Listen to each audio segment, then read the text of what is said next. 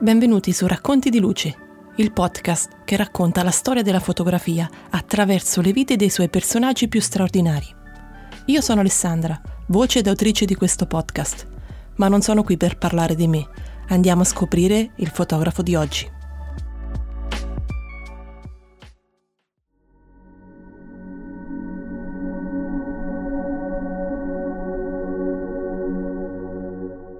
Ed eccoci arrivati a questa nuova puntata. Innanzitutto, benvenuto se è la prima volta che ascolti questo podcast e bentornato se hai già avuto modo di sentire le altre puntate. 25esima puntata questa e ahimè ultima della seconda stagione. Seconda stagione dove abbiamo raccontato le vite, le storie, le avventure dei grandi maestri della fotografia Abbiamo iniziato il nostro viaggio partendo dagli Stati Uniti insieme a Edward Weston e dopo aver viaggiato per il globo tra Francia, Cina, Ungheria e Brasile, ritorniamo negli Stati Uniti per scoprire il fotografo di questa puntata. Fotografo acclamato e tra i più visti pubblicati di questi ultimi decenni. Reporter di guerra per eccellenza. Uno dei primi a raccontare i conflitti usando il colore, usandolo però a modo suo, che poi è diventato il suo stile inconfondibile. Ogni anno decine di mostre in giro per il mondo espongono i suoi lavori e queste mostre, insieme alle pubblicazioni sulle più famose riviste, gli hanno permesso di diventare uno dei fotografi più famosi del mainstream. Il suo scatto più iconico è una delle immagini più riprodotte dal National Geographic e sicuramente uno dei ritratti più famosi della storia della fotografia. Stiamo parlando di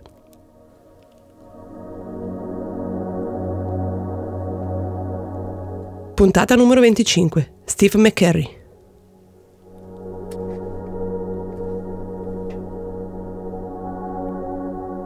Steve McCurry è nato a Filadelfia, in Pennsylvania, il 23 aprile del 1950. Sua madre purtroppo morì quando Steve aveva 10 anni, ma sua sorella maggiore Bonnie non gli farà mai mancare l'affetto e lo aiuterà a superare questa perdita. Sin da piccolo è stato sempre molto attivo, la sorella arrivò a descriverlo come una vera e propria forza della natura e gli affibbiò il soprannome di Streamroll Steve per il suo continuo desiderio di esplorare e scoprire il mondo che lo circondava. Nel 1974 si laureò alla Penn State University in arti teatrali, anche se inizialmente aveva pianificato di studiare cinematografia e regia. Proprio in quel periodo, mentre scattava per il giornale dell'università, il Daily Collegian, ha cominciato ad interessarsi più approfonditamente alla fotografia ed inizia così la sua carriera da freelance, realizzando dei reportage in India e dal Medio Oriente. Nel 1979 ha la svolta professionale. Mentre era nel nord del Pakistan, Steve incontrò due afghani che gli raccontarono della guerra oltre i confini in Afghanistan. Deciso a documentare il conflitto, si travestì in abiti afghani e attraversò il confine fino ad arrivare nelle aree controllate dai mujahideen afghani, appena prima dell'invasione russa. E lui stesso raccontò così questa vicenda. Non appena attraversato il confine, mi sono imbattuto in circa 40 case ed alcune scuole che erano state appena bombardate. Dopo aver documentato gli errori dell'inizio del conflitto, tornò indietro e per riuscire ad attra- riattraversare il confine senza che gli requisissero i rulli appena scattati, li cucì nel turbante negli abiti e li infilò perfino nei calzini e nella biancheria. Le pellicole riuscirono a passare, così come Steve, che in seguito pubblicò il suo lavoro nelle più rinomate testate giornalistiche d'Occidente, come il New York Times, il Time e Paris Match. Questo lavoro gli permise di vincere anche il Robert Capa Gold Medal per il miglior reportage fotografico dall'estero. Questo premio viene consegnato ai migliori fotografi che mostrano nel loro lavoro impegno e valori straordinari. Nonostante la ribalta internazionale del proprio lavoro e la grande notorietà che aveva cominciato ad avere il suo nome, non si sedette sugli allori e continuò a documentare e coprire i conflitti più importanti del globo, come la guerra in Iran e in Iraq, la guerra civile libanese, la guerra civile cambogiana, l'insurrezione islamica nelle Filippine, la guerra nel Golfo e la guerra civile afghana. Tra il 1983 e il 1984 Steve McCarry diede vita a uno dei suoi lavori più importanti. Incaricato dal National Geographic Magazine di documentare la stagione dei monsoni, il fotografo americano partì per un lungo viaggio che lo portò ad attraversare il subcontinente indiano, muovendosi tra India, Nepal, Bangladesh. McCarry, che è noto per la sua meticolosità e l'attenzione ad ogni dettaglio, pianificò il tragitto tenendo conto degli spostamenti delle piogge monsoniche, le quali nel periodo tra giugno e ottobre prendono il via nel, dalle zone più a sud dell'India, proseguendo poi verso settentrione. Le prime fotografie che realizzò però non lo soddisfacevano molto. Le piogge costanti avevano reso per lo più impraticabili le strade della maggior parte della città e così il fotografo insieme al suo assistente dovette ricorrere all'uso di un'imbarcazione per spostarsi tra i vicoli completamente sommersi dall'acqua. Di conseguenza gli unici punti di ripresa che inizialmente erano possibili furono o dall'imbarcazione dove stavano oppure dai tetti delle case. Entrambi le opzioni però davano alle foto un aspetto molto distaccato, cosa che a McCarry non piaceva affatto. A Varanasi, città a nord dell'India, acquistò un paio di stivali da pesca, ma questi non risultarono molto utili perché, visto l'alto livello dell'acqua, si riempivano facilmente e gli rendevano impossibile muoversi. Fu così che in un piccolo villaggio del Gujarat, nella zona più occidentale dell'India, McCarry decise di farsi coraggio e, armato di un vecchio paio di scarpe da tennis, si immerse quasi completamente nelle torbide acque che avevano sommerso le strade. Una scelta coraggiosa, quasi pericolosa, se si considera che si ritrovò a doversi muovere tra corpi di animali morti, sanguisughe e fango. Una scelta che però trova piena spiegazione nelle parole dello stesso McCarry. Solo se sei disposto a correre il rischio, solo se sei completamente convinto, allora sei pronto. Le belle foto sono in quell'acqua sporca, non puoi proteggere, stare ai margini, un po' fuori e un po' dentro. Se la gente è sommersa fino al collo, devi essere dentro con loro. Non c'è spiegazione, non puoi stare sulla sponda a guardare, ma devi diventare parte della storia e abbracciarla fino in fondo. Penso sempre alle grandi storie di Kudelka a Praga e agli zingari. Era entrato nel fondo della vita di quegli zingari, dormiva con loro, mangiava con loro, beveva con loro. Non faceva le sue foto per poi tornare comodamente in albergo. Per riuscirci bisogna starci dentro fino al collo.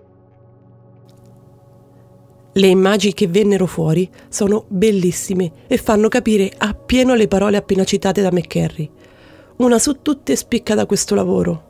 La foto dell'anziano, apparentemente sorridente nonostante la tragica situazione, che, camminando con l'acqua fino al collo, trasporta sulla spalla la sua vecchia e semidistrutta macchina da cucire.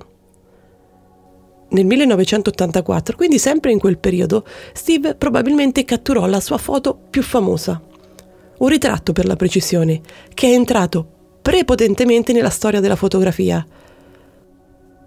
Stiamo parlando dell'immagine scattata a Shabbat Gula.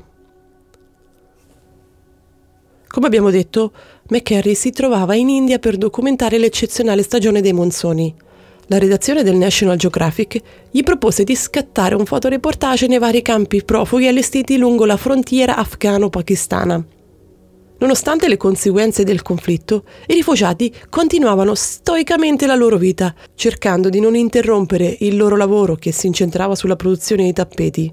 E i profughi più giovani potevano persino seguire delle lezioni in delle scuole di fortuna in delle tende. Il fotografo americano si recò immediatamente alla frontiera nord-ovest del Pakistan e fu nel campo di Nasir Bag che il fotografo, passeggiando, udì delle voci chiassose provenire da una tenda, dove c'era una classe che stava facendo lezione. Entrato e ricevuta l'autorizzazione per fotografare le alunne dall'insegnante, fu immediatamente colpito dallo sguardo magnetico ed enigmatico di una delle ragazzine. Mi accorsi subito di quella ragazzina. Aveva un'espressione intensa, tormentata e uno sguardo incredibilmente penetrante e aveva solo 12 anni. Siccome era molto timida, pensai che se avessi fotografato prima le sue compagne avrebbe acconsentito più facilmente a farsi riprendere per non sentirsi meno importante delle altre. La classe era composta da una quindicina di ragazze. Erano tutte giovanissime e facevano quello che fanno tutti gli scolari del mondo, Correvano, facevano chiasso, strillavano e alzavano un sacco di polvere. Ma quando ho incominciato a fotografare Gula, non ho sentito più visto nient'altro. Mi ha preso completamente. Suppongo che fosse incuriosita da me quanto io lo ero da lei, poiché non era mai stata fotografata prima e probabilmente non aveva mai visto una macchina fotografica. Dopo qualche minuto si alzò e si allontanò, ma per un istante è stato tutto perfetto. La luce, lo sfondo, l'espressione dei suoi occhi. Per lo scatto fu utilizzata una Nikon FM2 con un obiettivo manuale Nikon 105 f2.5. In un primo momento la foto non venne scelta dall'editor, alla quale ne preferì un'altra. In questa seconda foto ad essere ritratta era sempre Gula, che in questo caso però si copriva la parte inferiore del viso con lo scialle. Bill Garrett, al tempo direttore della rivista, non era tuttavia dello stesso avviso e la scelse immediatamente come la vide tra le seconde scelte per pubblicarla sulla copertina del National Geographic del giugno del 1985. L'anno seguente, nell'86, Steve McCurry entra a far parte della Magnum Photos, associazione che più volte abbiamo nominato durante le puntate del podcast. Durante tutta la sua carriera McCurry ha vinto numerosissimi premi, oltre a Robert K. Gold Medal nominata poco fa, tra i più importanti ci sono il Magazine Photography of the Year da parte del National Press Photography, lo Special Recognized Award da parte del Consiglio Fotografico Internazionale delle Nazioni Unite e il Leica Hall of Fame Award. Facendo un salto temporale, arriviamo all'inizio del nuovo millennio. Il fotografo americano era tornato dal suo viaggio in Tibet e si fermò a New York era l'ormai famoso 11 settembre del 2001 e si ritrovò a fotografare l'enorme tragedia che si abbatté sulle torri gemelle dal tetto del palazzo dove stava alloggiando. Dopo la caduta delle torri, Steve corse subito a Ground Zero col suo assistente e se ne andò solo a tarda notte con il proposito di ritornare il giorno seguente.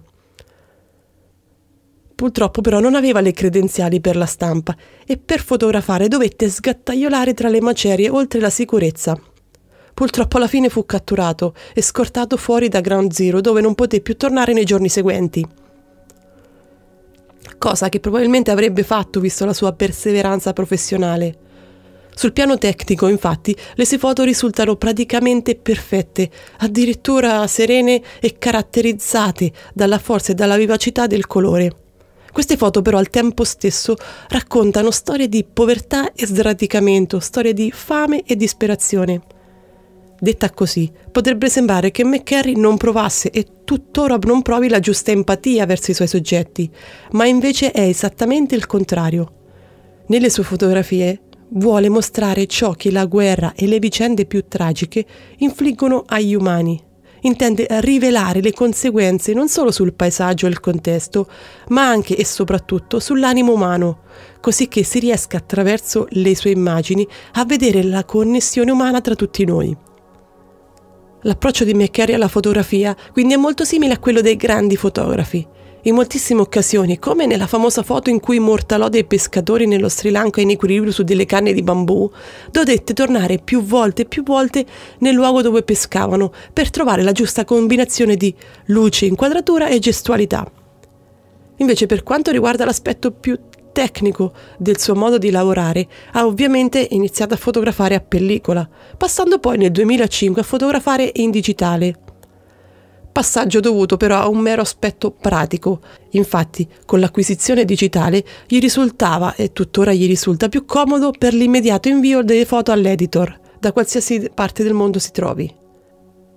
Nonostante la praticità del digitale, McCarry però non ha mai nascosto la sua personale preferenza a scattare con pellicola e per la precisione con la Kodak Kodachrome, la celebre pellicola a colori che gli ha permesso di creare il proprio stile inconfondibile a tal proposito una piccola curiosità lega McCarry alla Kodak. Infatti la Kodak Kodachrome è andata ormai fuori produzione. Ma nel 2010 Eastman Kodak diede a McCarry l'ultimo rullino prodotto da usare per realizzare delle foto che ora sono ospitate presso il George Eastman House. Se siete curiosi e volete vedere il risultato di questo ultimo rullino scattato da McCarry, sul sito di Vanity Fair è disponibile la galleria delle foto digitalizzate, dove spiccano per la maggior parte ritratti, sia di personaggi famosi che di semplici persone catturate in giro per il mondo.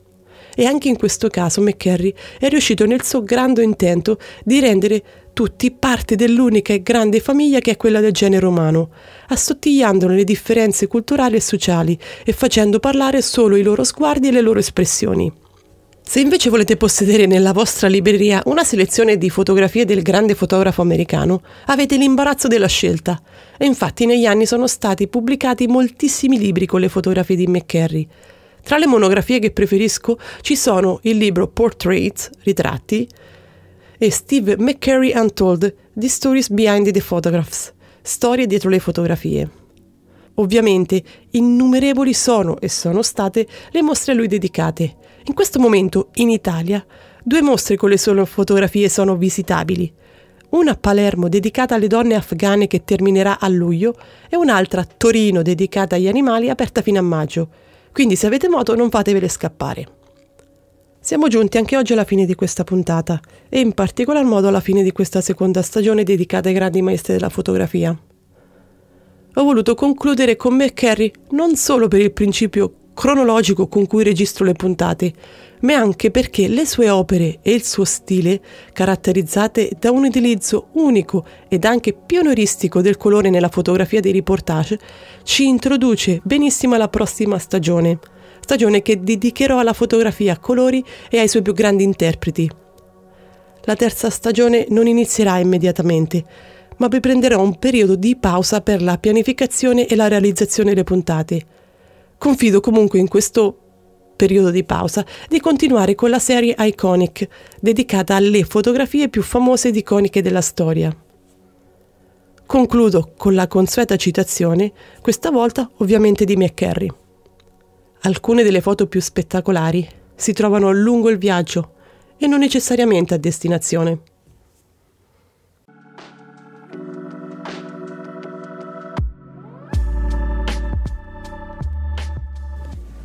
Se ti è piaciuta questa puntata, ti è incuriosito e vuoi sapere di più su quali saranno i prossimi personaggi di cui parlerò, salva questo podcast tra i tuoi preferiti su Spotify, iTunes, Google Podcast o ovunque mi sentiate. E sul sito www.raccontidilucepodcast.com potrai trovare le informazioni e le fotografie riguardo ogni puntata. Il podcast ha cadenza bimensile ed ogni nuovo episodio verrà caricato il primo o il quindicesimo giorno di ogni mese. Vi aspetto quindi alla prossima puntata su Racconti di Luce.